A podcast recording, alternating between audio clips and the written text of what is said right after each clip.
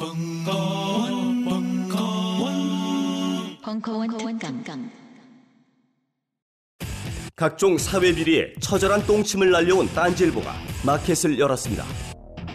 기자들이 검증해 믿을 수 있는 상품들을 은하계 최저가로 판매하여 명랑한 소비 문화 창달에 이바지할 딴지 마켓. 이제 신뢰를 쇼핑하세요. 주소는 마켓.딴지.com.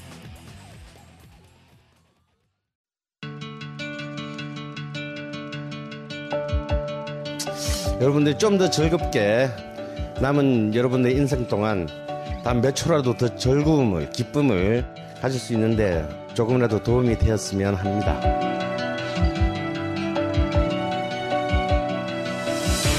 미국 역사에서부터 비엔나 궁정을 거쳐 한국 근현대사까지 강헌이 주목한 음악사의 역사적 장면들. 음악평론가 강헌의 첫 책 출간. 이름하여 전복과 반전의 순간. 지금 바로 딴지마켓에서 구매하실 수 있습니다.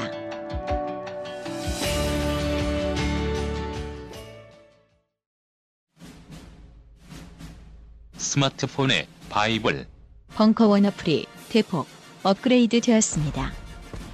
강좌 및 강의별 결제 기능 탑재 멤버십 회원이 아니라도 벙커원 동영상들을 골라볼 수 있는 혁신. 바로 확인해 보세요.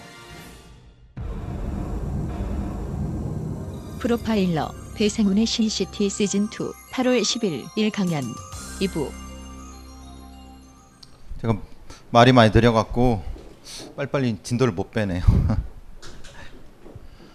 저는 이제 어, 왜 화성인가라는 오문을 던지는 거는 뭐냐면은 어, 우리가 이제 어, 화성 사건을 보면서 어, 지금 진행되고 있는 여러 가지 사건들이라든가 이런 것을 한번 리뷰해 볼 수 있는 계기가 될, 되지 않을까라는 생각 때문에 어, 화성 사건 한번 훑어봤고요. 그 다음에 이제 그래서 이제 어, 지금 볼 이제 NC 사건은 사실은 뭐 추적자 툴이라든가 그것에서도 많이 다뤄졌어요. 다뤄져 갖고 뭐 아시는 분도 많이 아실 거고 그래서 그거를 통해서 어 이 실제로 이제 이, 이 관련된 사건들 흔히 말하는 뭐 이것이 연쇄 강간 사건일 수 있느냐 아니면 사, 범인의 그 저기 윤곽을 어떻게 볼 수 있냐 그런 것들을 좀 얘기하고 싶어 갖고 된 거고요. 뒤에는 시간이 되면은 좀 하는 방향으로 하고요. 음, 여러분 이제 뭐 이 사건을 모르시지는 않을 텐데 대충 말씀드리면은 이 화성구 봉담 화성시 봉담 면이죠 면에서 2004년도에 어, 이 여, 여대생 그 N씨라고 하는 뭐 성까지 말씀드리면 노씨 노, 노, 노씨가 어, 사라져 버려요 갑자기 근데 굉장히 가까운 데서 사라져 버려요. 집에서 가까운 데서. 그래서 이게 이제 밤에 예. 근데 희한하잖아. 이게 밤이라고 하기도 좀 애매하잖아요. 8시 반이에요. 8시 반. 어. 물론 10월이라고 하지만은 그래도 밤이라고 하기 좀 애매한 시간인 거예요. 그래서 아까 다시 말씀드리면 화성이라고 하는 내가 사실은 좀 그런 부분이 있어요. 지금도 뭐, 뭐 며칠 전에도 가봤지만은 어, 주거 공간 텅 빈데 또 공장 텅 빈데 이런 거죠. 그래서 일정 시간이 지나면 다 사람이 사라져 버리는 어, 그런 그래서 이제 흔히 말하는 이동할 때는 택시를 이용한다거나 아니면 히치하이킹 같은 거 이렇게 한다거나 그러니까 여자들한테 굉장히 위험하죠 사실은 그러니까 밤늦게 택시 타는 것도 사실은 서울에서도 위험한데 그런 데 얼마나 위험하겠어요. 지금도 그런 상태가 되니까 어 화성 사람들이 욕하겠다. 아, 아니 실제로 뭐 그런 좀 기반시설이 안 돼 있다는 말씀을 하시는 거 드리는 거니까. 근데 그 다음에 바로 다음 날 이 옷가지 등이 발견이 돼요. 근데 그 사람은 발견이 안 됐어요. 한참 뒤에 발견이 됐어요. 어, 그 다음에 이제 20 며칠 지난 다음에 근데 여기서 제가 다시 말씀드리는 거는 그냥 이렇게 발견됐다고 하는 것에만 어, 꽂히시면 안 돼요. 어, 왜냐하면 실제로 있었던 게 발견이 된 건지 없었는데 범인이 보고 있다가 던져놓은 건지 이거는 누구도 모르는 거예요. 어. 근데 여기서 그냥 시간상으로 발견되고 발견됐다고 하는 건데 전제는 그거예요. 흔히 말하는 수백 명의 기동대라든가 이걸 수색을 했다고 하는 것은 믿고 싶지만은 사실은 어, 혹시라도 빼먹을 수도 있는 거예요. 왜냐하면 그 사람들은 전문적인 수색을 하는 사람이 아니거든요. 그래서 이제 뭐 아시겠지만은 그 전문적인 사체 뭐 탐지견이라든가 아니면 그걸 전문적으로 하는 하는 그런 사람들 아니면 부서 같은 게 지방 경찰청에 많이 생기기 시작하는 것도 그것 때문이라는 거예요. 한번 수색을 한다 하더라도 제대로 한번 하게끔 옛날에 여러분 맛이 아시는 개구리 소년 사건에서도 수십만 명이 다 뒤졌다 그러잖아요. 그랬잖아요. 근데 바로 앞산에서 시신이 발견됐잖아요. 맞죠? 그게 여러분 말 대구 개구리 소년 사건이 바로 그거잖아요. 그러면 실제로 저 앞산에 있었던 거를 수십만 명이 뒤졌다고 하는데 어떻게 뒤진 거냐라고 설명을 해보라 그러면 설명을 못 하고 있다는 거예요. 그러니까 그런 이유 때문에 그런 이유 때문에 요 요거를 다시 말씀드릴 때는 그런 걸 감안하셔야 된다는 거예요. 즉 이게 바- 며칠 발견되고 며칠 발견된 게 어, 원래 있던 것을 발견 못하겠다 발견할 수도 있는 거고 아니면 진짜 지능적인 범죄자가 사건에 혼선을 주기 위해서 태우려고 가지고 있다가 그냥 차 지나가다가 던져버릴 수도 있는 거라고요. 그거는 배제할 수 없다는 걸 말씀을 드리고 그래서 쭉 이렇게 또 계속 나타내 지도를 좀 이따 보여드릴게요. 즉 이 사람이 수영을 마치고 감- 가면서 이렇게 물안경들이 발견되고 그래서 어떤 일까지 벌어졌냐면은 저수지 물을 뺄 정도까지 됐어요. 왜? 거기에 속옷이 있었기 때문에. 그러니까 거꾸로 생각해 보세요. 원래는 없었어. 근데 어, 이 수사가 다가오는 것 같아? 그럼 어떻게? 이 범인이 이걸 보고 있다면 거기다가 속옷을 제일 제일 근접한 증거인 속옷을 던져놔 버리면 저수지 뚝에다가 그럼 당연히 뭘 하겠어요? 어, 저수지에 있을 거라는 생각을 누구도 할 거란 말이에요. 그러면서 다뭐 무슨 문제가 생겼냐면 여기 것은 저수지 물을 빼버릴 써서 거기를 진짜 이잡듯이 뒤졌어요. 근데 실제로는 거기에는 시체가 없었어요. 왜? 시체는 더 가까운 곳에 있어. 그럼 이 행위 자체가 계산된 행위일 수 있다는 것도 생각을 충분히 할 수 있다는 거예요. 그리고 어쨌든 그래서 이제 오히려 그 정반대편인 데서 유골이 발견됐어요. 그래서 죽음되고 뭐 어쨌든 그 뒤에 요 요 장소 자체가 강호순의 피해자 중에 한 분이 그 거기 있었어요. 그, 그 바로 근처에 1km 내에 있었어요. 그래서 어, 요 사건이 2004년도잖아요. 강호순 사건의 시작이 2006년도라고 추정이 된다고 보면은 사실은 2년의 시차지만은 충분히 강호순이 처음에 시도를 할 수도 있다는 것을 감지를 하고 강호순한테 실제로 어, 자백을 하라고 했는데 자기는 아니라고 죽어도 아니라고 해갖고 이제 이렇게 된 거죠. 아직까지 이 사건은 공소시효가 만료가 안 됐어요. 19년에 만료가 돼요. 어, 사실 이것 때문에 이 사건을 여러분한테 또 말씀드리는 이 관심을 좀 어, 어쨌든 뭐 이런 건 아까 말씀드린 것처럼 그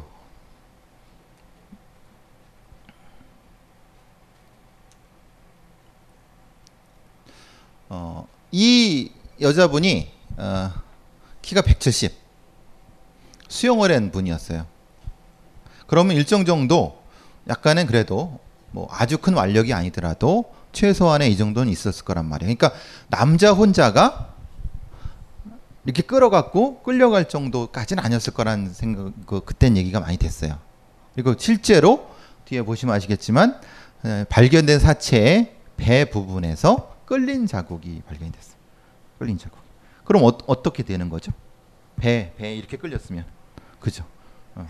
그러니까 어떤 A란 사람은 팔을 들고 B란 사람은 다리를 들고 처진 상태에서 끌어야지 가능한 게 사체 발견된 거죠. 예, 그 상태가 되는 거죠. 그러니까 이제 방향이 아마 이쪽으로 했으면은 이렇게 되- 됐는데 옆쪽으로 끌었을 가능성에 대한 얘기를 하는 거. 근데 또 아예 그 여기서 완전하게 상처가 많았다고 하면은 혼자 끌었다고 봐야 되겠죠. 왜냐하면 질질질 끊을 정도니까. 근데 여기만 됐다고 하는 건 이거는 두 명이라는 것 아니면 두 명 이상일 수도 있는 거죠. 그건 최소한 두 명이라는 거죠. 뭐 한 사람이 보고 있을 수도 있었을 거니까 그런 형태에서 됐고 어쨌든 요 근데 문제가 이제 뒤에도 다시 말씀드리겠지만은 우리가 이제 이런 데 말하자면은 정류장, 복지관, 공단 이런 것들 어, 사람들이 목격을 많이 했을 거라고 생각을 하잖아요. 근데 문제는 실제로 목격을 했어요. 목격자가 있을 수 있었어요. 근데 무슨 문제가 되냐면 관심이 없는 거예요. 그러니까 나하고 관련이 없잖아요. 그러니까 기억이 없는 거죠. 그러니까 이제 이게 사실은 오히려 거꾸로 생각해 보시면 그 거기가 별로 몇 명 안 다니는 데예요. 그러면 사실은 더 기억을 해, 하지 않겠어요? 이거 우리가 이제 흔히 말하는 상식의 그 함정에 빠질 수 있다는 거예요. 어. 그러니까 오히려 거꾸로 이런 범행에 아주 능숙한 범죄자들은 사람이 없는 것, 아예 없는 곳이거나 아예 많은 곳을 선택하는 것이지 어정쩡하게 있는 데는 사람들이 기억을 하게 돼요. 어. 이게 이제 불행하게도 이 사건은 수많은 상, 뭐 상점들이 있었고 뭐 몇백 개 있어, 있다고 하고 공단도 있었다고 하고 공단 정류장이랐다고 사람들 왔다 갔다고 한, 했는데 실제로는 목격자가 네 명 정도 찾는 것에 못했고 그 목격자들도 다 다 다른 진술을 했어요. 어, 그게 이제 사실은 제가 나중에서 말씀드리겠지만 목격자 진술은 51%만 믿는다. 그 말씀드린 게 그거예요. 어, 왜냐하면은 목격자의 진술이라는 게 딱 정확하게 100%라는 건 있을 수가 없어요. 자기 본인의 감정 상태, 본인이 생각하는 어떤 음, 뭐 어떤 색감이라든가 지리감이라든가 공간감, 선호하는 어떤 거에 따라서 다 달라질 수가 있기 때문에 어쨌든 이때까지는 사실은 뭐 발견되지 않았었던 거, 시- 시체가 발견되지 않았었던 거고 대신에 이제 뭐가 됐냐면 청바지에서 이 풀 여기 주름 조개 풀이라는 것이 발견돼 갖고 그래서 이제 야산을 뒤지기 시작했어요. 주변에. 근데 문제가 생긴 거잖아요. 아까 말씀드렸잖아요. 산에서 발견됐어요, 시신이. 그럼 얘들은 뭘 한 거냐 이 말이에요. 시신을. 시신을 찾은 건 찾은 건지 안 찾은 건지.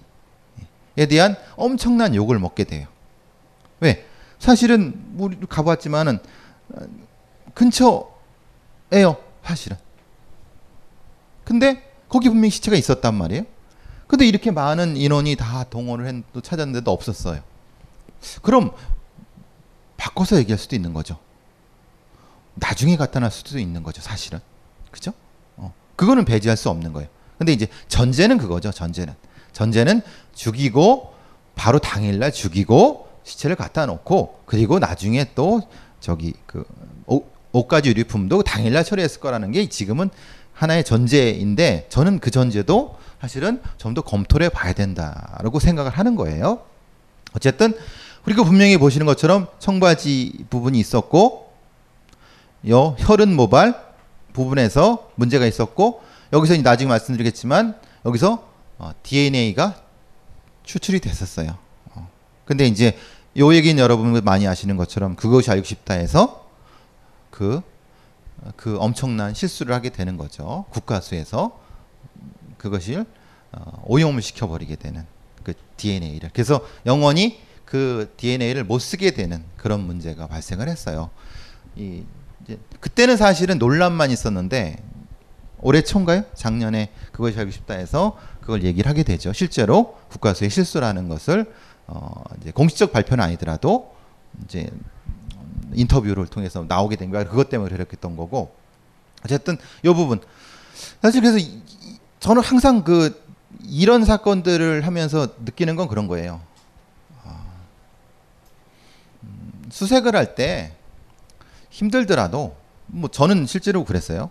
그 강호순 사건 후반기에 2007년도 6년도쯤 돌아갈 때 어, 의경 애들 저 산 두지게 하는 거 해지지 하시지 말라고 왜 그러냐면 그거 애들 가서 담배 피고 논다고 아니면은 새꼬챙이에다가 또 엉뚱한 데 찍어버린다고 힘들더라도 우리가 가서 하는 게 낫지. 예? 그리고 만약에 저기서 저기를 수색했다고 보고를 하면은 음? 보고가 들어왔는데 또 가서 수색한다는 게 우- 웃기잖아요. 왜냐하면 그럼 그 지휘관을 못 믿는 거잖아요, 우리가.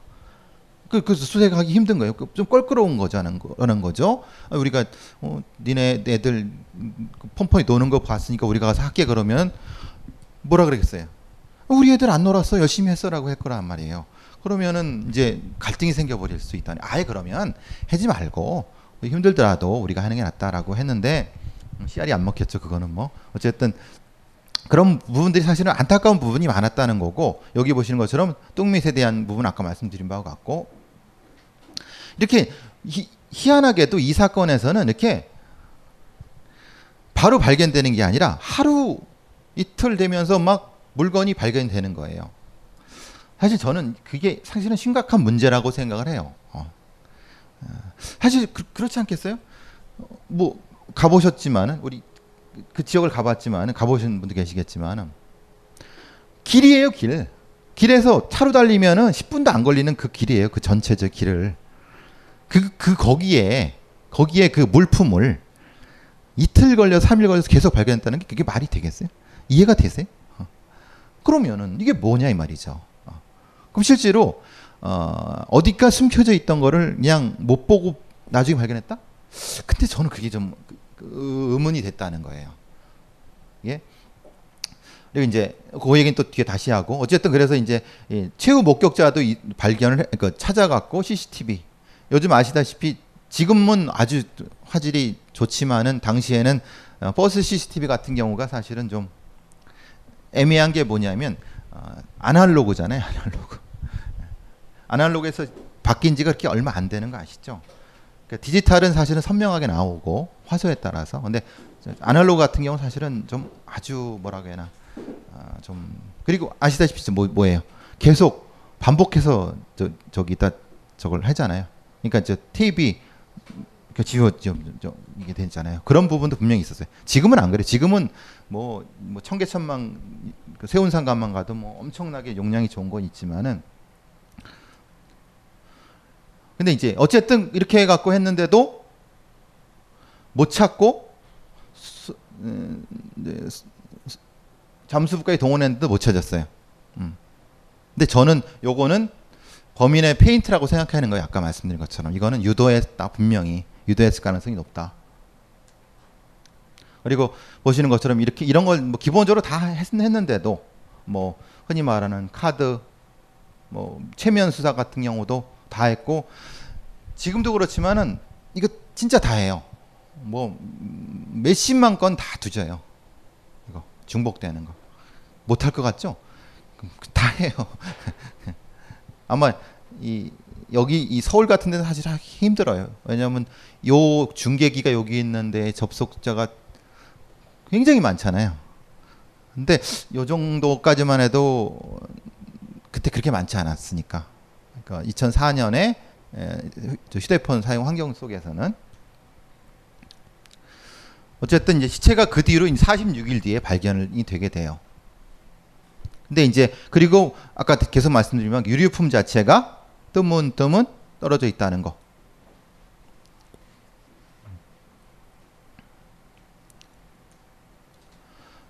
그래서 이제 어 지금 떨어졌지만은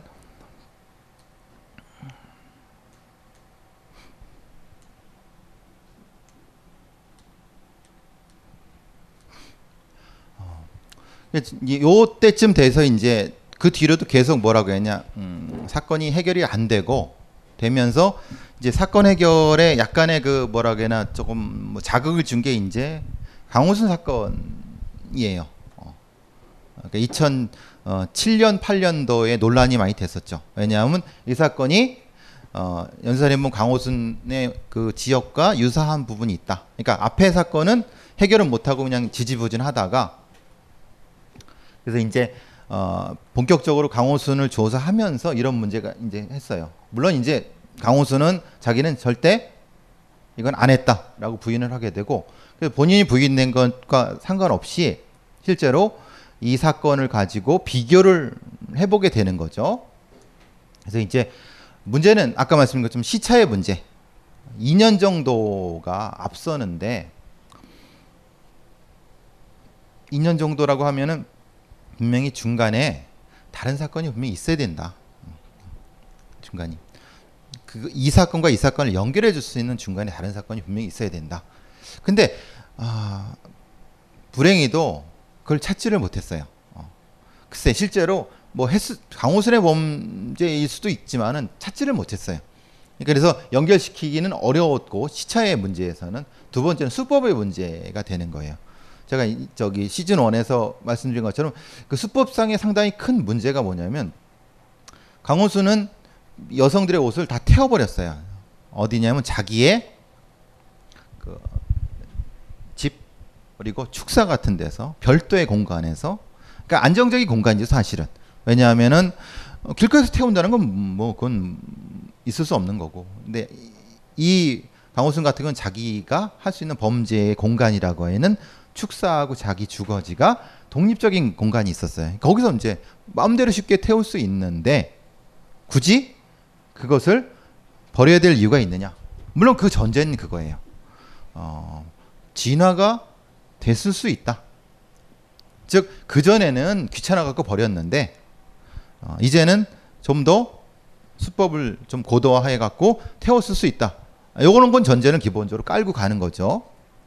또 하나는 시신을 경사지에 매장한 제가 그 강원수 사건 사건을 그 사진을 보여드린 것처럼 얕게 매장을 다 했어요. 그것도 경사지에 매장을 했어요. 근데 여기는 노시 사건 같은 경우는 매장한 게 아니라 일정 정도 노출을 시켰어요. 그냥 풀로 덮은 정도밖에 안 했어요. 그래서 실제로 발견해 발견했던 어떤 그 부동산 하는 사람과 치과 의사가 발견했을 때는 그 들쥐가 파먹는 단계에 있었어요. 시신을. 이제 그렇기 때문에 사실은 수법이 전혀 다르다. 수법이 다르다는 건 뭐냐면은 어, 이 사람의 어떤 기본적인 경험치와 자신감과 도구 이런 것들 그리고 어, 우리가 이제 같이 가보셨겠지만 어, 그 위는 위는 막다른 골대예요. 그러니까 갔다가 나와야 되는 공간이라는 거죠. 근데 실제로 강호순이 피해자를 그 유기했던 장소는 뭐냐면 길가 옆이라는 거예요. 왜냐하면 가사가 묻고 바로 갈 수 있는. 그러니까 사통팔달의 곳에 유기를 했다는 거죠. 이게 좀 다 완전히 다르죠. 그러니까 지가 막힌 곳에 갔다가 나오는 그것도 쉽게 말하면은 갔다가 차 다 긁히고 밑에 범 날아가고 그 옛날 그 뭐죠? 저기 비포장 한 그 길 가면 어떻게 돼요? 길 두 개니 있는데 위에 풀이 막 있어갖고 밑에 다 닿잖아요. 하부 다 닿잖아요. 다 나가잖아요. 그런 길이라는 거예요. 그 이 저 노 씨를 유기했던 장소가. 근데 반대로 거기서 이제 이구지구 가려면은 아무리 이제 힘이 좋은 두 사람이라 하더라도 그렇게 간이 클 수는 없다는 거예요. 왜냐하면 주변에 공장이나 집도 있었기 때문에. 그러니까 그럼 차가 거기까지 들어갔어야 되는 건데. 그러니까 그건 사실은 어려운 거라는 거죠. 그래서 그것 때문에 요 수법의 문제에 있어서 분명한 차이를 보인다라고 해, 해, 해 갖고 아까 말씀드린 것처럼 경기경찰청에서는 어, 아니다라고 했는데 반대의 얘기는 아까 말씀드린 것처럼 어, 유사한 부분도 있다. 왜? 이게 실종 장소에 측면이 있다. 무슨 뭐냐면 어, 이 버스 정류장 이거는 굉장히 일치한다. 그러니까 강호순 사건하고 이 사건은 거의 뭐 일치한다. 어. 그리고 강호순은 호의 동승을 시켰을 가능성이 높은데 그것도 사실은 추정이라는 거예요. 실제로 했을 거죠. 그건 본인이 얘기를 한 거니까. 그러니까 이거는 사실은 모른다는 거죠. 물론 근데 그 강호순을 면담해 보고 했을 때 아 얘는 얘는 진짜 호의동승 충분히 할 수 있는 능력이 있다라는 건 알게 된 건 그 뒤의 일이기 때문에 요건 좀 다른 부분이 있지 않을까 생각을 했던 거고 어, 그리고 이제 이 유골로 발견된 시신에 옷이 벗겨져 있었다는 것은 강호순 사건의 공통적인 특징이었고 이 노시 사건도 마찬가지였었고 그리고 결정적으로 이제 이 흔히 말하는 이, 이 축사 그러니까 어, 강호순이 늘 범행을 했던 장소하고 아주 가까운. 어, 우리 여긴 수원이지만 수원하고 화성하고 저기 얼마 안 나요. 바로 경계가 사실 의미가 없어요. 거기는.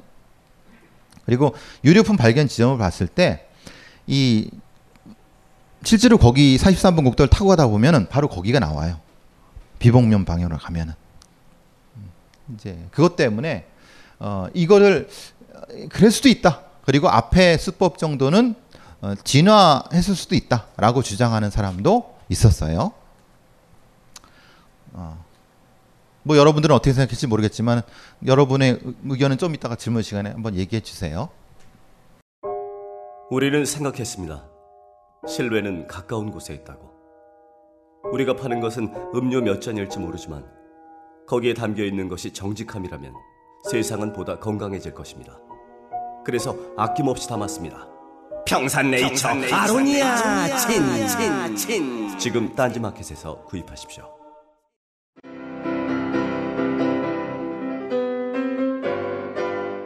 클래식은 너무 멀리 있거나 혹은 너무 가까이 있다.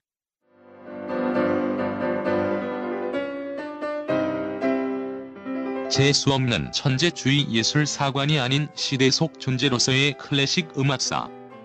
지휘자 겸 피아노 박사의 실현과 함께하는 퍼포먼스형 강좌. 시대 정신과 음악 양식 모두를 아우르는 입체적 이해.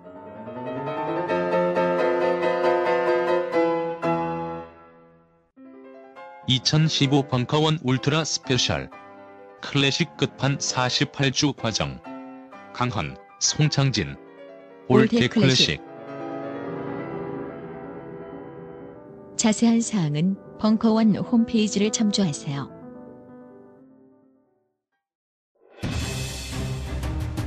자유를 외친 시인 김수영, 위대한 화가 이중섭, 전설이 된 반고흐.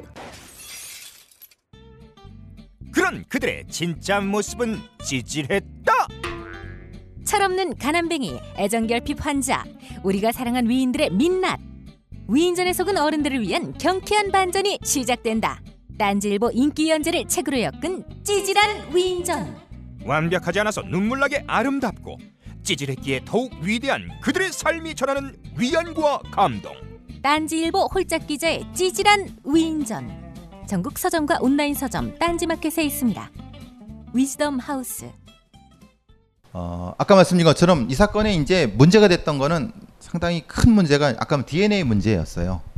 분명히 DNA가 청바지에 남아 있었던 걸 확보를 했었는데 그래서 그때 이제 뭐 어, 택시 기사 DNA 다 수집하고 그 주변에 있는 친구들 다 수집하고 뭐 수천 명을 다 했었어요. 근데 정작 무슨 문제가 생기냐면 국가에서 분석하는 과정에서 이게 훼손돼 버렸다는 거예요. 그건 아까 말씀드린 바와 같고 이게 그- 됐고 이 발표가 없는 상태에서 정작 청바지도 분실돼 버렸어요. 어, 청바지 자체도. 그래갖고 청바지라도 있으면 뭐가 돼요? 다시 이렇게 어떻게라도 좀 할 수 있었을 부분이 있었을 텐데 그게 없어갖고 그 사실 이거를 이거는 이제 그것이 하고 싶다나 아니면 다른 탐사 프로그램에서 담당 형사들한테 묻고 그래갖고 이제 그 문제가 상당히 커졌던 부분이 있었죠.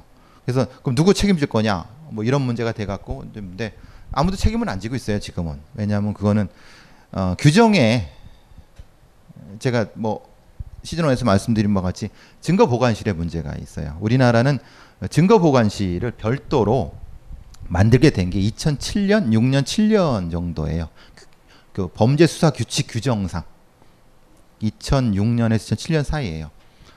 그러니까 이제 의무적으로 만들게 돼 있어요. 근데 그 이전에는 뭐예요? 그게 없었어요. 그러니까 그거는 그 일선 경찰서장이나 아니면 과수팀장의 자 자율적인 형태에 맡기는 형태였었어요. 왜냐면 규정이 없으니까.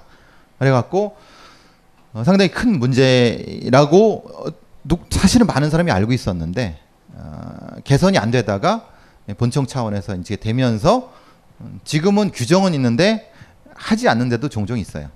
그 자체를. 근데 이게 왜 그런지 다시 한 번 말씀드리면 증거 보관실이 없으면 무슨 문제가 생기냐면 어 나중에 진짜 어떤 억울한 사람이 재심을 청구해도 증거를 분석을 못 하잖아요. 왜냐면 없으니까. 그죠? 그리고 만약에 증거가 분석된 결과가 있으면 될 거라고 생각하잖아요. 근데 국가수 자체가 의심을 받는 상태라고 하면은 그죠? 그거는 더 문제가 되는 거죠. 그래서 여러분 CSI 마이애미나 CSI 라스베가스를 보시면 어떻게 돼요? 그, 그 요원들이 무슨 저기 재심 관련된 거 얘기되면은 엄청나게 큰 창고 같은 데 가갖고 박스 이렇게 들여갖고 가져오잖아요. 저기 판, 판사의 저 허가를 얻어갖고 그래서 이건 재수사 끊어갖고 다시 분석을 하잖아요. 근데 가능한 게 뭐냐면 DNA 분석 기술이라든가 과학수사 기술은 지금 1년이 멀다고 발전되고 있어요. 엄청나게 발전되고 있어요. 또 어쨌든 뭐 불안하다 하더라도 기법들은 발전하고 있기 때문에 충분히 20년 전 시료도 지금 보관만 잘 돼 있다 그러면 될 수 있는 것이 지금의 그 발전 단계예요. 근데 이제 문제는 없다는 거예요, 그게. 그래서 이제 얼마 전에 그 어디죠? 한겨레나 어디서 그 자기 아버지를 죽였다고 하는 뭐죠? 전라도 어디에서 뭐 그런 사건이 있었잖아요. 아, 나는 억울하다 뭐 이렇게 했던 이름이 까먹었네. 그 사건도 뭐가 문제냐면 진술밖에 없어요. 그때 당시에 있었던 뭐 독약이 든 병이라든가 이런 것들 어떤 사건이지 아시니? 예. 난 이름을 까먹었어. 예.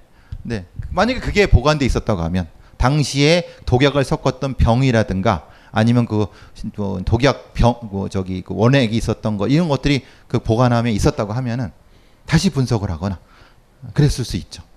어, 그게 보관돼 있었다. 근데 그게 이제 시스템이 안 돼 있었던 것은 요, 요런 부분이 있었고 그래서 이제 분명히 시, 시, 시료 훼손, 검체 오염, 청바지 분실 같은 경우가 그러니까 이제 실제로는 지금 이건 이 사건은 해결하기가 난망하죠. 왜냐하면 대조할 DNA도 없어. 진술은 이미 다 사라져 버렸고 또 다른 관련된 사람도 다 사라져 버리는 상황. 어쨌든 근데 음, 그런 상황이었기라는 거고요. 근데 아까 그래서 강호순과 관련된 부분에서는 아까 말씀드린 것처럼 실제로 21개월간 2년 동안의 공백 기간에서 분명히 다른 이럴 수 있다는 거죠. 화성에서 하나 사건 하고 딴 데 가서 하다가 다시 왔을 수도 있다는 거죠. 문제는 이제 어, 연쇄살인범들의 특성상 근거지를 벗어날 경우에는 어떤 합리적인 심리 기제에 대한 설명이 필요해요. 예를 들면은 어, 뭐 제가 몇 번 말씀드렸지만은 어, 강호순 사건이 발생할 때 강원도청 공무원 실종에 대한 얘기를 후반부에 수사를 했던 적이 있어요. 그러니까 강원도청 공무원이 사라져 버렸는데 그게 실제로 강호순이 실제로 그게 그 범행했을 가능성에 대해서 얘기됐고 실제로 강원도에 강호순이 자주 갔던 지역이라는 거예요. 그래서 그러면 분명히 관련성이 있을 수 있다. 왜냐하면 그건 왜냐하면 검거가 들어오는 위험을 감지하는 상태에서 벗어날 수 있었기 때문에 어, 충분히 이제 인지하고 있었는데 문제는 어, 어느 정도까지는 수사를 했다고 들었어요. 그건 이제 제가 추적자 투를 하면서 실제로 그 담당했던 사람들 연락 연락을 해갖고 실제로 이제 수사기 진행층이 일정 정도 됐다고 들었는데 문제는 어느 순간인가 강호순도 입을 닫아버리고 또 기소가 되고 그러면서 어, 이제 끊겨져 버린 거죠. 사실 그때 그 추적자 투를 하거나 할 때도 사실 안타까웠던 게 그거예요. 우리 제작진들도 이걸 더 파자. 사실은 이게 더 중요하지 않느냐. 음, 오히려 강호순의 피해자였다고 하면은 이 사람들이 예, 일말의 가능성이라고 하면은 얼마나 억울하냐. 아, 시신에도 찾아야지 라고 했는데 끝내 그거는 접근을 못했어요. 관련자들이 다 입을 닫아 먹었어요. 처음에는 얘기를 해주다가 닫아 버려 갖고 어쨌든 이런 진화 가능성이 있다는 거예요. 즉 이렇게 갔다가 다시 왔을 수 있다는 거죠. 어, 강호순이 그 그래서 그 갔다 왔던 시기에 어, 범죄가 수법이 분명히 진화했을 가능성도 이거는 뭐 배제할 수 없다라는 것이 제 생각도 그렇고 당시 이거 수사했던 사람들도 비슷한 일정 정도 다는 아니지만 그리고 뭐 어쨌든 이거 부분들 아까 이것 말씀을 약간 드렸었고 어, 부시한 수색에 대한 말씀을 다 드렸고 그리고 이제 아까 말씀드린 DNA에 대한 걸 한 번 더 말씀을 드리냐면은 아, 당시에도 이런 얘기가 있었죠. 아, 용의자 DNA는 확보하고 있다. 아, 근데 이제 문제가 무슨 문제가 생겼었냐면은 아, 믿었던 도끼에 발등이 찍힌 거예요. 예, 이 경찰청에서 이게 어, DNA는 있다. 시간 문제이다. 라고 했는데 진전이 있었다. 라고 했는데 문제는 이렇게 말한 사람들이 DNA가 실제로 어떻게 분석되고 있는지는 몰랐던 거예요. 어. 그래서 아무리 대조해도 대조가 안 되는 거죠. 왜? 그게 잘못된 DNA였으니까. 아. 이제 이런 문제가 생겼고 그래서 저는 이제 사실은 뭐 다른 데서도 말씀드리지만 늘 말씀드린 게 그거예요. 물적 증거와 행동 증거는 같이 가야 된다는 말씀을 꼭 드리는 거예요. 우리가 물적 증거에만 너무 과신하게 되면은 물론 그것이 중요해요. 매우 중요해요. 그렇지만은 물적 증거만 가지고 사건을 수사하게 되면은 적어도 30건 중에 한 건 정도는 사실 문제가 생길 수 있다는 거예요. 왜냐하면 과학이라는 것은 발전 과정 중에 있는 거고 불안한 요소가 적지 않이 존재하는 거거든요. 그래서 늘 사람을 훈련시키고 기계를 정도 관리를 해갖고 늘 아주 세련되게 유지하려고 노력을 하는 거거든요. 근데 그렇다고 봤을 때 오류의 가능성이 분명히 존재할 수 있거든요. 그럼 그걸 100% 믿는다는 건 사실은 위험하다는 거예요. 그러니까 균형이 맞아야 된다는 걸 늘 말씀을 드리는데 이때는 사실은 좀 과신을 했죠. 그러니까 과신했다는 건 뭐냐면 여기에 매달리다가 다른 흔히 말하는 조금 더 했어야 될 탐문이라든가 아니면 조금 더 다른 어떤 부분에 대해서 부족하지 않았을까라는 어떤 아쉬움이 있다는 거예요. 어, 그 부분에 대해서는 그리고 또 하나는 우리가 그냥 알고 있는 상식 같은 경우를 다시 한번 볼 필요가 있지 않았을까? 왜냐하면 처음에 이게 조금 얘기했던 건 그런 거예요. 피해자가 친구들, 아버지, 친구들은 똑똑하게 하는 아이. 그리고 이 아이는 57분밖에 안 탄다. 그리고 딱 책임감이 강하다. 이건 다 뭐 근데 다 좋은 얘기잖아요. 근데 이제 이 피해자한테 대한 얘기가 아니라 사람이 그런 편향이 생겨버려요. 왜냐하면 죽은 사람한테는 싫은 소리를 안 해요. 어. 그러니까 분명히 어떤 사람이 다, 다 좋은 면만 있을 수는 없는 거예요. 그리고 성격적인 측면에서 물론 다 좋은데 분명히 어떤 부분에서는 결벽증이 있을 수도 있고 어떤 부분에서는 약간씩 일탈을 할 수도 있는 거예요. 즉 말하자면 57번만 탄, 타는데 늘 타다가 어떤 어떤 어떤 상황에서는 사실은 안 타는 경우도 100건 중에 한두 건이 있더라 라고 이게 맞을 거예요, 사실은. 근데 이렇게 해버리니까 뭐가 되냐면은 당연히 택시 부분에 대해서 의심했다가 이제 빼버리게 되고 사실은 뭐 당연히 그러면 택시는 안 탔을 것이다. 뭐 사실은 뭐 택시 기사에서는 벗어났지만은 그런 얘기가 당연한 걸로 수사가 진행됐다는 거예요. 근데 실제로 이렇게 피해자 수사나 피해자 분석할 때는 이거는 사실 위험한 생각이에요. 어, 우리가 피해자를 수사할 땐 비난하는 건 아니에요. 그렇지만 피해 정확한 피해자 분석을 통해서 빨리 배제시킬 건 배제시켜야 되는지만은 분석할 건 또 분석을 해줘야 되는 거거든요. 근데 우리 수사에서는 사실은 이런 부분이 사실 소홀한 부분이 없지 않아요. 지금도 사실은 저도 이제 중앙경찰학교에서 그 저기 순경 애들 교육하고 애들은 아니에요. 나이 많은 사람들 그 사람들이고 또 뭐 경찰 교육 같은 데서 교육하고 그럴 때 늘 하는 게 그거예요. 상식의 노예가 되지 말라고. 상식의 노예가. 아. 물어볼 때 어디 이상한 사람 지나갔다고 절대 물어보지 마라. 이상한 건 네 표현이지 그 사람한테 이상한 것은 아니지 않냐. 무슨 말씀인지 아시겠죠? 어. 어. 개념을 판단하게 하지 말라는 얘기예요. 어. 네. 예, 그러니까 말하자면은 그 사람이 느끼는 형태의 것을 어, 키큰 사람 지나갔어요? 라고 묻지 말라는 얘기. 키 큰 건 그 사람이 위치해서 그 사람이 150이면 170도 키 큰 거죠. 그죠? 나는 170이니까 나보다 키 큰 게 키 큰 거죠. 그러니까 자기도 모르게 나올 수 있는 흔히 말하는 이 편향적인 가치의 편향적인 질문, 이거 판단할 수 있는 질문을 하지 말라고. 근데 그 저희 저희 과 학교 학생들 경찰 애들도 그렇고 뭐, 늘 하는 얘기 하다 보면은 툭툭툭 튀어나와요. 그럼 얘는 분명히 나하고도 얘기할 때도 그러지만은 용의자 신문할 때도 똑같은 얘기를 할 거예요. 어.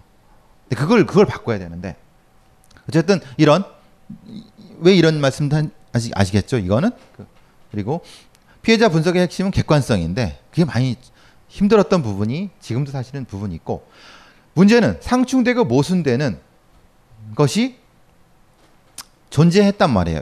이 사람들의 진술에서 어, 아버지의 진술과 친구의 진술이 다 좋은 것만 말하다가 상충되는 것은 어떻게 했냐면 어 아버지는 이렇게 얘기하던데 라고 물으면은 아 그런가요? 싹 빼야 되고 어떤 상황인지 아시겠죠?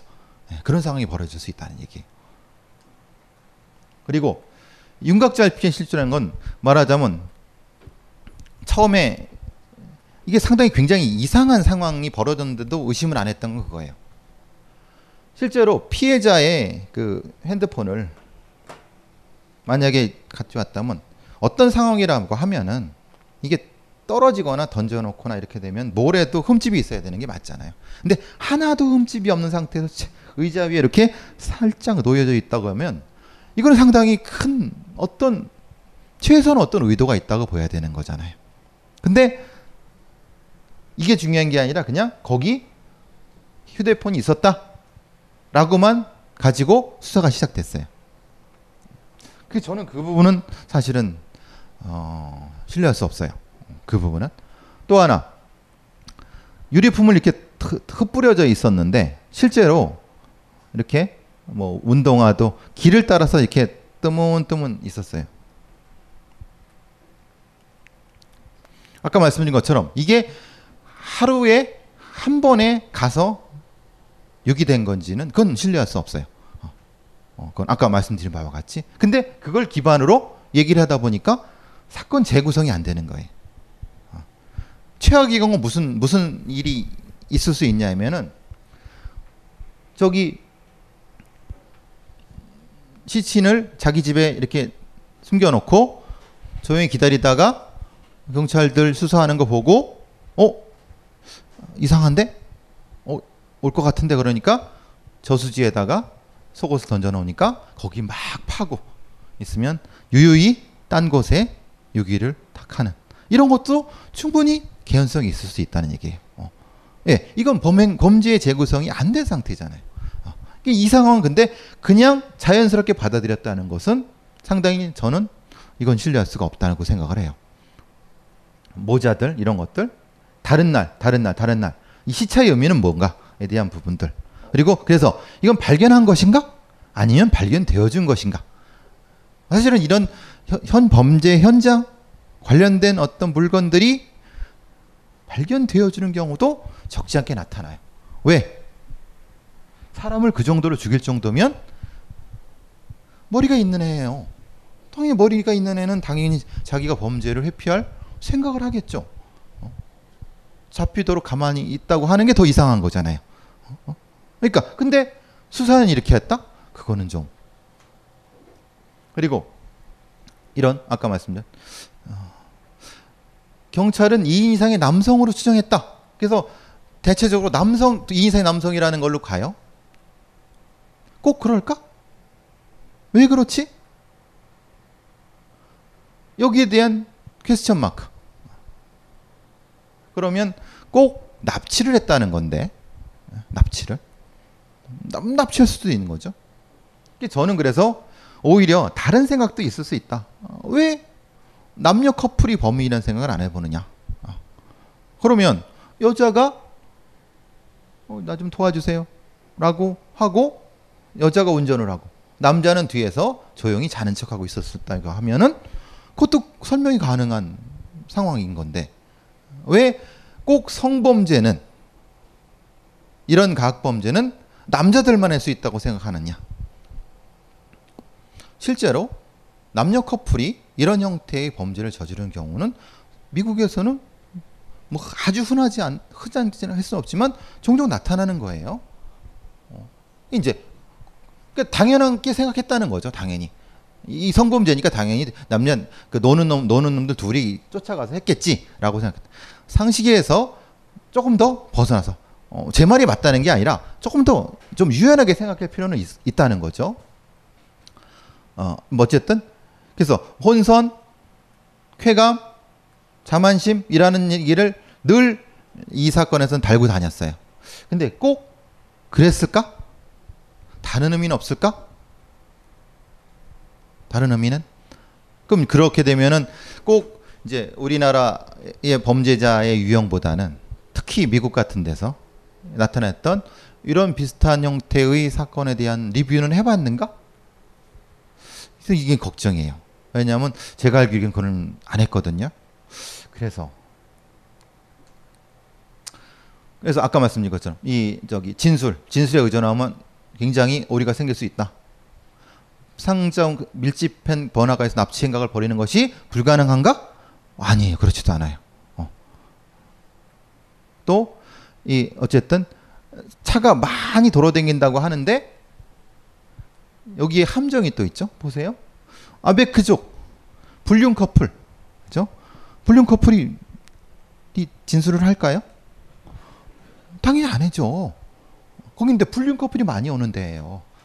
상식의 함정에 빠져버렸을 수도 있다는 얘기예요. 왜냐하면 저수지에 여러분은 안 가보셨겠지만 저수지 인근에 그, 그 남녀 불륜 남녀가 많이 가신단 말이에요. 뭐 하는지는 다 저는 모르고 여러분은 아시겠지만 그러니까 어, 큰 진술을 기대를 걸었다. 글쎄 그럴까? 실제로도 남산에서 남산 그 주- 남산 이렇게 저기 순환도로에서 무슨 사건을 수사하는데 실제로 가보면은 거기서 쪽쪽거리는 애들이 많아 와요. 차 안에서 이미 봤을 거예요. 근데 다 도망가요. 그래서 번호 들이대 아니 아니 번호, 번호 들이대고 그 진술 좀 해드려. 나 없었는데 누가 아 있었잖아 보니까 아 그냥 아는 동생이야 그리고 가는 거죠.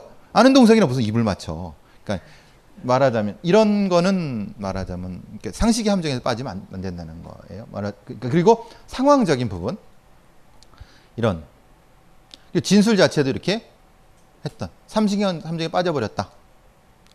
그래서 이런 부분들 어떤 사람은 에스페로, 어떤 사람은 세피아,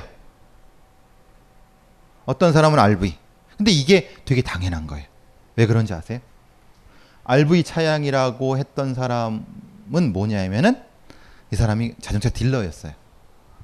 어. 근데 앞에 했던 사람은 이건가 이거 모르는 슈퍼집 아줌마였어요. 무슨 말인지 아시겠죠? 남자들은 차종을 알, 수- 알기 쉽단 말이에요. 구분도 하실 수 있죠. 그죠? 대충은. 근데 여자는 헷갈려요. 근데 한 번 진술해서는 다시 번복하면은 뭐가 되냐면 진술을 안 신뢰를 안 하기 때문에 없어져 버리는. 근데 이거를 같은 차원에서 봤다는 거예요. 진술 자체를. 아. 같은 차에 보면 안 되죠. 이런 문제가 생겼어요.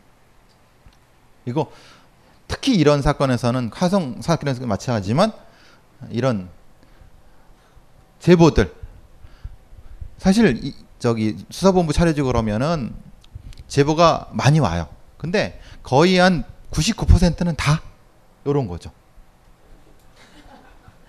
우리 남편이 화성에 근처에 갔었는데 아이좀 해봐. 왜 남편이 미우니까 바람을 피웠으니까 어, 털면은 어떻게 되겠지라고 하는 실제로 아, 없을 것 같죠? 이거 많아요. 이런 부분들. 또 하나는 점쟁이. 화성 때도 그랬지만은 요 노시 사건 때도 그랬어요. 실제로 점쟁이를 부- 불러갖고 했어요. 그게 2004년, 5년, 6년, 7년의 얘기예요. 10년이 안 된 얘기예요. 물론 이해는 하잖아요. 얼마나 잡고 싶었으면. 근데 사실은 참고로 활용했지만 여지없이 다 수사 엉망. 왜? 이 수사 담당자는 뭔가를 한- 했다는 걸 보여주고 싶어. 어. 근데 차마 그건 얘기를 못 하겠어. 근데 노력은 했어. 노력은 가상하지만 문제는 어, 이게 참 안타까운 부분이죠. 그래서 어쨌든 경찰에서 했던 건 이런 거예요. 뭐 여러분들 다 이제 제가 요, 여기까지 하고 여러분 한번 의견을 한번 들어보고 싶은데 아 알고 있는데 유기한다. 그럴 것 같아. 거기는 그런 건 왜냐하면 막힌 데기 때문에 그리고 그 경박박 질식을 했어요. 어. 별도의 훼손 사체된 훼손이 없었어요. 그리고 아까 말씀드린 것처럼 두 명 이상 야 외상 흔적도 없고. 근데 희, 희한한 게 그러면 외상 흔적이 없다. 근데 사람이 이 피해자가 몸이 크다. 힘도 좀 있다. 근데 외상이 없다? 그럼 어떻게 제압을 했을까? 이런 생각도 해보셔야 된다는 거예요. 아. 제가 그래서 남자 둘 이상을 하면 완력을 쓰잖아요. 그러면 어디가 깨지거나 터지거나 요거는 그걸 말 하- 해주는 거예요. 어. 쉽게 부러질 수 있는 데들이라는 거예요. 어. 이 이제 그래서 제가 아까 말씀드린 것처럼 그래서 여자가 껴 있을 수 있다. 그리고 어, 이게 제압하는데 약품도 사용했을 수도 있다. 왜 그건 생각하지 않느냐? 어. 오히려 상처가 없다는 것은 그걸 반증할 수 있지 않느냐? 라고 물론 약품이 검출된 건 아니에요. 왜냐하면 그 부패가 진행됐기 때문에 그리고 실제로 이제 검출할 수 있는 뭐 약품도 한계가 있을 수 있으니까 이런 부분들 그 그리고 이제 경찰에서는 용의자는 불을 태우고 시신을 묻을 시간이 없었다. 유, 유류, 유류 품을 불을 태우고 시신을 묻을 시, 시간이 없어 갖고 그 전제는 하루 동안 아니 아니 그 두 시간 동안 훅훅 버리고 갔다라는 것이 전제잖아요. 근데 왜 핸드폰은 고유, 조용히 놔뒀으며 제 말씀 행동의 불균형이 나타난다는 거예요. 어. 그리고 만약에 그 시간이 없었다고 하면은 그 유기 장소까지 기구이고 올라가야 되는 거잖아요. 그죠? 어 그럼 차라리 시체를 쟁여 갖고 예? 차를 쟁여서 어디로 가겠어요? 전라도로 튀거나 충청도로 튀거나 강원도로 튀는 게 더 빠른 더 더 효과적이지 않겠어요? 요 부분은 그래서 그럴까? 라고 의문을 전 가졌다는 거예요. 여러분의 생각을 한번 듣고 싶고요. 안녕하세요. 용산에서 가장 믿음 가는 조립 PC 전문 업체 컴스테이션의 이경식입니다. 당장이라도 사용하고 있는 컴퓨터를 들어다 던지고 싶을 때 그럴 때를 대비해 저희 컴스테이션이 용산 선인상가 21동 1층 130호에서 기다리고 있습니다. IT 강국에 걸맞게 믿을 만한 조립 PC 컴스테이션이 신뢰를 바탕으로 그 기회를 제공해 드리겠습니다. 궁금하신 점은 문의 주십시오. 011-892-5568번입니다. 우주 최강의 만족스러운 서비스를 제공해드리는 저희 컴스테이션이 늘 기다리고 있겠습니다. 딴지스에게 F1 같은 존재, 컴스테이션은 조용한 형제들과 함께합니다.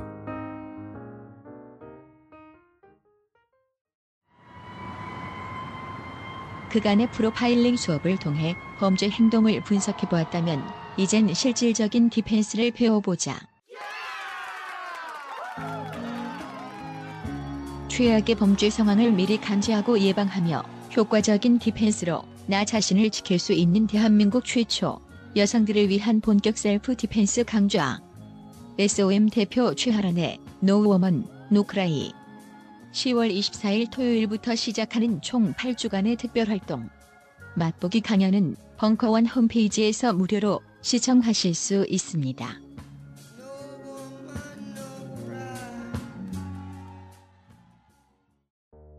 요즘 나는 책 추천을 하지 않는다. 그래도 이 책은 추천하지 않을 수 없다.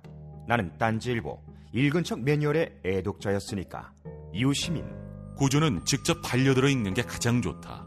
그게 여의치 않으면 너부리의 읽은 척 매뉴얼을 읽어라.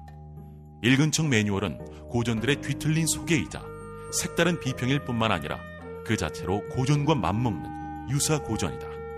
고종석 그는 딴지일보 역사를 통틀어 가장 딴지적 글쟁이다. 김어준. 고전이 얼마나 재밌는가를 은하계에서 가장 재밌게 설명하는 책. 딴지 편집장 너브리의 고전 문학 읽은 척 매뉴얼. 아직 고전을 모르는 분들께 그리고 이미 고전을 알고 있는 분들께도 강력 추천합니다. 지금 바로 전국 서점에서 만나보세요. 딴지 마켓에서 구입하는 분께는 저자 사인본을 배송해 드립니다. 어쨌든 어 그래서 이제 뭐 전제는 뭐 여러 가지는 했어요. 뭐 시간에 따라서 이것도 별짓을 다 했죠. 저도 해보고 이 사람들은 얼마나 많이 했겠어요. 시간 조사하고 막 그래서 시간 내에 도망가고 근데 근데 저는 이거는 이제 전제는 그거라는 거예요. 하루 동안 다 했다는 거죠. 하루 밤 동안 다 했다는 거예요. 근데 그게 아니라 만약에 범인이 그 근처에 집이 있거나 창고가 있다고 하면은 이건 다 틀려지는 거예요. 전제가. 왜? 거기다 그냥 갖다 놓고 시간을 두고 하루 이틀 했을 수도 있다. 어, 그걸 그거를 반박할 증거는 없어요. 어. 이건 그냥 하루 했다는 거 전제로 해서 그렇게 되는 거고 만약에 뭐 CCTV가 있어갖고 뭐 아니면 이렇게 해서 이걸 뭐 체크했다고 하면은 달라질 뿐면 그거는 제기된 부분이 없기 때문에 어쨌든 뭐 시간이 다 된 관계로 혹시 질문 있으면 질문 좀? 드리고 싶은 질문은 그 화성 연쇄 살인 사건 때 살인의 추억에서도 나왔었고 그 아시는지 모르겠지만 그때 당시 수사하시던 형사분이 얼마 전에 TV 프로그램 녹화하시는 거에도 나와서 누구죠? 제가 아는 분인가? 아 그때 하승균 씨인가? 그분은 아니신 것 같은데 아무튼 그 당시에 일화를 소개시켜 주, 네. 당시 채모가 발견되지 않아 가지고 무모증 관련돼 가지고 수사를 하면서 살인의 추억 영화에서도 송강호 당시 형사가 막 목욕탕에 들어가 있고 그리고 그때 나와셨던 분도 그거 관련해 가지고 뭐 별의별 일이 다 있었다. 그죠 뭐 털 검사까지 네. 했다 그랬죠. 예. 다른 이야기를 했었던 게참 기억에 많이 남았었는데 네. 혹시 그때는 좀 이상하게 수사를 하기도 했었지만 지금 시점에서 봤을 때는 그게 발견이 안 됐던 걸까요? 아니면 어떤 면으로 다르게 해석될 수도 있는 아, 건지. 털이요? 예. 어, 털은 근데 사실은 뭐 흔히 말하는 근데 무모증이라고 하는 것은 그럴 가능성이 높다는 것이고 사실은 뭐 이 특히 음모라든가 아니면 다른 부분에 대해서 발견되는 부분이 어, 뭐 없을 수도 있다고 저는 봐요. 왜냐하면은 아예 그 성행위 자체에서 뭐 콘돔을 끼거나 아니면은 다른 방식으로 진행이 됐다고 하면은 어, 흔히 말하는 꼭 무모증이라고 볼 수는 없다는 거예요. 그러니까 예를 들면 이런 거죠. 계속 그런데 그 실제로 강간해로 들어가는 애들이 그 털을 다 깎고 가는 경우도 있어요. 어, 그게 안 그걸 예, 없애기 위해서 그러니까 자기 털도 다 깎고 그런 경우 있어요. 그러니까 꼭 그걸 무모증이라고 보기는 힘들어요. 근데 그걸 추정했다는 건 당연히 그건 높이 사는 거죠. 왜냐하면 충분히 그거는 추정을 할 수도 있죠. 어, 그냥 궁금한 건데요. 화성 사건이 10건이 있는데 일단 그게 동일범 소행으로 보기에는 좀 무리인 부분이 있어서 세 개 정도 크게 세 개 정도 케이스로 나눌 수 있다고 하셨잖아요. 근데 그 사건이 지금 NC 사건 들으면서 생각이 된 건데 그게 단독 범행으로 완전히 정해진 상태로 수사가 진행이 됐던 거죠. 근데 그게 혹시 두 명 이상이 네 화성이요. 두 명 이상의 범인이 이제 상황에 따라서 둘이 협업을 하거나 아니면 혼자서 하거나 이런 식으로 번갈아 가면서 진행됐을 가능성은 없나요? 그리고 두 명이서 하게 되면은 한 명은 사체 훼손 쪽에만 집중을 할 수도 있고 한 명은 성폭행 쪽에만 집중할 수도 있고 그럴 가능성도 있잖아요. 혹시 그런 쪽으로는 전혀 고려되지 않았는지. 그러니까 이제 보통 협업을 하게 되면은 동성이거나 아니면 그, 그 흔히 말하는 급 주정 관계의 급이 비슷하거나 이런 걸 따지거든요. 왜냐하면 이제 어떤 그 자기의 만족감, 욕구를 채우는 과정 속에서 하나는 한쪽만 가고 하나는 뭐 하나는 그 이 채우는 쪽만 가고 하나는 수단 쪽만 가는 경우는 사실은 좀 드문 경우가 있고 그래서 이제 제가 그 남녀의 얘기를 했던 거고 그리고 이제 말씀드린 것처럼 그렇게 됐을 경우는 오히려 아주 아주 드문 경우지만은 예, 세대가 다를 경우. 그러니까 말하자면 삼촌과 조카 라는 세대가 다를 경우도 그 뭐 아주 드문 경우는 있을 수 있는 거고 그리고 근데 이제 실 이제 문제가 화성 살인 사건에서는 그 목격자들이 있어 갖고 그러니까 이제 한 사람이씩이라는 거 발견됐는데 근데 근데 말씀하신 것처럼 이게 예, 둘이 있어서 이게 반복했다는 것이라고 하면은 어, 글쎄 그건 좀 모르겠다. 뭐 저거 이게 좀 수법적으로 유사한 사람이 그러니까 오늘은 네가 나가라, 오늘은 네가 나가라 이렇게 했을 부분에 대해서는 가능성은 좀 낮게 봤을 수 있어요. 근데 그때는 상상도 못했었던 거고 지금 제가 보, 만약에 그걸 생각해 보라고 하면은 조금 세대가 다르거나 아니면은 어, 이 커플인데 남남 커플이라 하더라도 주종 관계인 커플, 동성애 커플이지만 주종 관계가 다를 수가 있잖아요. 그런 커플이거나 요런 조금 독특한 관계를 성, 생각할 수는 있을 것 같아요. 그런 면에서는. 근데 이제 그때는 그때는 그게 아마 생각을 못했을 걸요. 꿈에도 생각을 못했을 거예요. 아마. 아, 예. 아, 예. 그 화성의 그 피해자들의 어떤 특징, 그러니까 뭐 묶었다든가 이런 모습이 좀 독특하지 않습니까? 근데 열 건으로 단절이 됐고 그러면 그 범인이 거기 없든가 뭐 이동을 했 었을 수도 있고 뭐 다른 사건을 뭐 잡혀가 버릴 수도 있겠지만 그 이후에 다른 지역에서 그 묶은 모습은 굉장히 독특하기 때문에 다른 지역에서 그러한 유사한 방식으로 또 사건이 연결되지는 않았는지 그 궁금하거든요.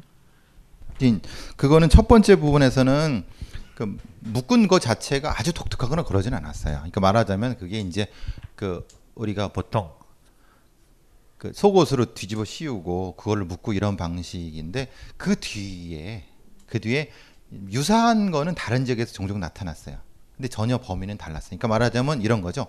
수법을 보고 이제 흔히 말하는 모방을 했는데 완전 모방은 아니고 그냥 저런 게 있다고 하니까 그 신문에 나오고 그러니까 그렇게 했던 부분인 거죠. 그런 면에서는 그리고 음, 그리고 이제 제가 잠깐 지난번에 말씀드린 거는처럼 실제로 이제 그 아마 여덟 번째인가 아홉 번째인가에 대한 그 DNA를 가지고 있다고 그랬잖아요. 그래서 근데 그거는 증명할 수가 없기 때문에 범인으로 추정 확정된다 하더라도 아니 그러니까 저 DNA가 일치한다 하더라도 그거는 처벌할 수가 없어요. 처벌할 수가 없어요. 그리고 이제 만약에 나눠졌다고 하면은 그래서 이제 아까 말씀드린 대로 그 아홉 번째 같은 경우는 범인이 둘 명인데 그 중에 하나가 하나의 DNA가 나와갖고 그 DNA를 보관한 상태에서 이게 이제 나타난 그래서 이제 그 아이디어가 그거예요. 나는 살인범이다의 책의 아이디어예요. 그 박시우가 나온 그게. 그러니까 이제 알지만은 잡지는 못하는 그런 형태가 되는 거죠. 제가 주저리주저리 무슨 얘기인지 모르시겠죠? 이제 후 이제 이제 후문이죠 후문 후문이고 이거는 뭐 정사는 아니고 야사지 야사 야사는 그 여덟 번째 아홉 번째인가 하는 것에 수사에 관련된 사람이 아주 우연하게도 어, 그 범인의 DNA가 있는 시, 시료 일부를 어, 의도적인 건 아닌데 보관을 하게 됐대요. 근데 나중에 그거를 한참 지난 뒤에 어, 어떻게 자기도 모르게 사설 DNA 이런 분석하는데 분석을 의뢰해 갖고 그런데 그게 이제 어떤 사람의 거랑 일치가 돼 버린 거예요. 근데 나이도 비슷하고 나 그때 화성에 있었었고 어, 이건 범인일 것 같아요. 근데 문제는 그걸 얘기하면 안 돼요. 그리고 그게 증거의 완결성이 떨어지잖아요. 그죠? 그걸 어떻게 그걸 어떻게 증명하겠어요? 그게 거기서 자기는 알지만. 음, 그러니까 이제 외국 같은 데서는 특히 미국 같은 데는 그런 것은 뭐 드물지 않는 일인가 봐요. 어. 근데 만약 그거를 자기가 발표를 하게 되면은 법적인 책임을 져야 돼요. 공소시효도 지났고 어, 그런 문제가 있죠. 또 질문 있으시면. 네, 저는 한 사람이 혹시 다중인격을 가지고 범, 예, 범죄를 저지르면 성격상 틀리게 나올 수도 있, 지 않을까 생각하고 정액의 혈액형도 같이 검출이 되는. 그러니까 이제 어, 두, 두 번째부터 말씀드리면은 B형은 B형 혈액형이 나온 건 맞, 맞는데 그러니까 근데 그게 이제 하나 두 건 정도에 나왔고 나머지 부분에서는 나왔는데 그게 이제 하필 하필 피해자 혈액형이 B형이었어요. 그러니까 그게 그러면 그게 이제 범인의 것인지는 모르는 거죠. 근데 나오긴 나오는데 이게 섞여 버리니까 그때는 그런 걸 분리할 수 있는 기술이 없었기 때문에 그래서 그 다한테 B형이 나온 건 아닌데 세 건, 네 건에서 나왔었어요. 그리고 하나는 이렇게 섞여 버렸고 그렇죠. 그리고 첫 번째 질문 말씀하신 거는 그러니까 만약에 그게 한 사람 범인이 한 사람이면 아주 이상 심리자일 가능성이 높기 때문에 아, 그러니까 뭐 병적으로 진행된 다중인격은 아니라 하더라도 어, 행동적인 측면에서는 있을 수 있다고 봐요. 왜냐하면 행동이 다른 거죠. 평상시 행동과 범죄 행동이 다를 수 있어요. 그래서 발견을 못 할 수 있어요. 그래서 저는 계속 박해일 얼굴이 이게 했다는 게 굉장히 착하고 순진하게 생겼잖아요. 근데 실제로 저런 범죄이지만은 범행할 때는 아주 빠르고 아주 난폭하게 하는 경우가 있어요. 어, 그러니까 그, 그 말씀도 전혀 어, 타당성이 없는 건 아닐 거라고 봐요. 네. 최근에 어, 이런 살인 사건이나 행방불명 사건이 이전에 비해서 얼마나 좀 증가하고 있는지 궁금하고요. 특히 그 형태가 이전과 좀 다른지도 알고 싶고 그리고 어, 특히 안면이 없는 사람에 대한 범죄가 뭐 이전과 달리 요즘에 얼마나 좀 늘어나고 있는지 궁금합니다. 그 보통 이제 실종 사건 부분이 그 암수범 그 예, 예전 같은 경우는 실종 처리를 안 해줘 갖고 미기가 정도로 해갖고 어, 그렇게 이제 기록이 안 된 부분이 있었는데 요새 그런 게 기록이 되면서 수사가 되면서 이제 되는 그게 늘어나는 부분도 있는데 실제로 이제 현장에서 실종 전담반이나 이런 사람들 얘기를 들어보면은 그걸 감안한다 하더라도 제가 알기로 한 10% 정도 좀 그 늘어나는 추세 그리고 특히 이 특정한 지역 같은 데서는 조금 더 퍼센트가 높다 그런 생각을 얘기를 하고 있고요. 그 두 번째 질문에서는 흔히 말하는 비면식에 의한 그 우발적인 폭력 뭐 이런 부분에서는 글쎄 그 정치 전체적인 통계 부분은 조금 이제 이따 나와야 될 것 같은데 그 듣는 얘기 말하자면 현장에서 이제 그 지구대라든가 그 소방관들을 이렇게 듣는 얘기는 많게는 30% 정도 들었다는 얘기도 있고요. 적게는 뭐 십몇 퍼센트 정도까지 얘기를 하더라고요. 그러니까 이제 그만큼 좀 그 이 사소한 형태라고 하는데도 좀 이런 범죄가 나타나는 부분이 많이 늘어난 건 맞아요. 그런 정도 되는 것 같더라고요. 근데 그 통계는 아마 이게 한 5년 정도 단위로 이렇게 하니까 내후년 정도는 나올 것 같아요. 1년에 하는 건 다르고. 어, 예. 그 이런 사건들을 보면 그 화성 사건이나 아니면 NC 사건 같은 경우에는 NC 사건만 해도 10년 전 일이기 때문에 이제 카메라 기술이라든가 뭐 아니면 분석 기술이라든가 그런 게 부족해서 범인을 찾아내기 힘들었다고 생각할 수 있는데 이제 지금 이제 2010년 이후에 지금에 와서는 물론 범죄는 계속 발생하고 있는데 카메라도 이제는 정말 많고 분석 기술도 많이 발달됐음에도 불구하고 범인을 못 잡는 경우는 있, 있거든요. 그래서 그런 경우가 왜 계속 발생을 할 수 있는지 이제는 예전과는 확실히 달라졌는데도 불구하고 증거도 있을 것이고 그리고 목격도 이제는 뭐 CCTV의 블랙박스에 다 됨에도 불구하고 범인이 잡히지 저렇게 잡 그러니까 미제로 남는 경우가 왜 그렇게 되는지.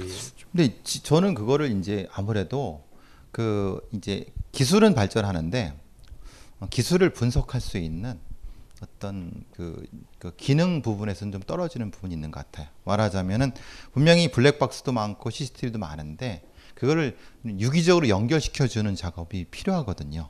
그러니까 CCTV만 있다고 해서 그거를 보면 될 거라고 하지만 사실은 그거는 연결을 시켜줘야 되는 거죠. 거기에 따라 분석을 또 해줘야 되는 부분이 있어갖고 거기는 조금 늦은 것 같아요. 그러니까 사법기관 특히 이제 경찰 수사나 검찰 수사는 그건 조금 늦, 늦는 것 같아요. 근데 이게 지금 빨리 올라오고 있는 단계인데 아, 아직은 좀 거기에 부족한 부분이 있는 것 같고 그 말씀하신 대로 실제로 제가 여기만 나, 바깥에만 살짝 나가도 주변에 블랙박스라든가 찍는 게 아마 최근 최소한 다섯 개는 있을 거예요. 근데 문제는 그거를 그, 그거를 아까 말씀드린 것처럼 유기적으로 연결시켜주는 작업 부분들 그리고 또 하나는 뭐냐면 이게 어디 있다는 걸 알기 때문에 또 회피하는 기술도 많이 생겼어요. 어. 그러니까 이제 이만큼 올라갔다고 해서 범죄 이렇게 올라가 저 해결률이 올라간다는 그 생각은 그보다 조금 떨어질 거라는 생각을 해요. 이제 일자리. 네, 저 NC 사건인데요. 예, 예. 그 여자가 성적이 그 NC가 예.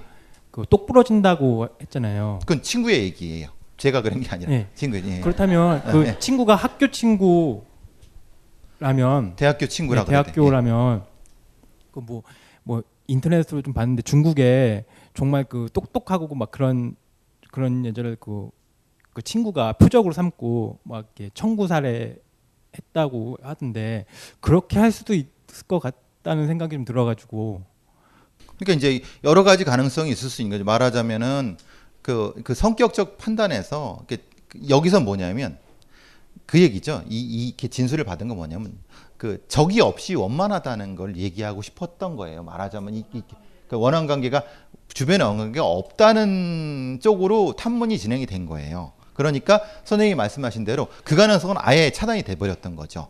그러니까, 그러니까 경찰에서는 그냥 어 그래 성범죄를 노린 남자 둘이구나라고 이제 훅 가버린 거죠. 근데 선생님 말씀하신 대로 사실은 피해자 분석을 통해서 그것도 사실은 초기에 접근을 했어야 되는 거예요. 아무리 그래서 우리가 좀 상식적으로 상식에 빠지지 말라는 것은 우리 저 사법기관의 사람들이 잘못 생각한 건 여자는 원한을 안 가질 수 있다고 생각을 해요. 여자가 범죄를 당하면 이건 성범죄일 거라는 생각을 먼저 하는 거예요. 근데 그게 지금도 그런데 2004년에 얼마나 심했겠어요. 어, 제가 무슨 말씀 드리려고 하는지 아시겠죠? 그러니까 그 이미 전제를 깔고 갔다는 거예요. 그러니까 혹시라도 있었을 선생님 같은 주장이 있을 수 있다고 저는 생각을 해요. 근데 그걸 아예 생각해 보지 않으니까 그냥 성범죄자만 찾은 거죠. 남자만 찾은 거죠. 그러면 아니 아닐 수도 있잖아요. 말 말씀드린 말씀하신 대로 여자 둘이 이게 끌고 가서 했을 수도 있는 거잖아요. 말하자면은. 근데 지금 와서 저 피해자가 실제로 성격이 어땠는지에 대한 것도 알지 못하고 왜냐면 이미 다 입을 닫아 버렸으니까 이미 이렇게 피해자를 이렇게 해버렸는데 예? 지금 와서 피해자가 쉽게 말하면 성격 이상하다 이런 얘기를 누가 하냐 이 말이에요. 원한을 가졌다. 어, 뭐 채무가 많았다. 이걸 누가 하냐 이 말이에요. 그래서 그 아주 중요한 지적이세요. 굉장히 저는 중요한 포인트고 사실 그런 말씀을 드리려고 했던 거예요. 상식에 빠지지 말라고 하는 거예요.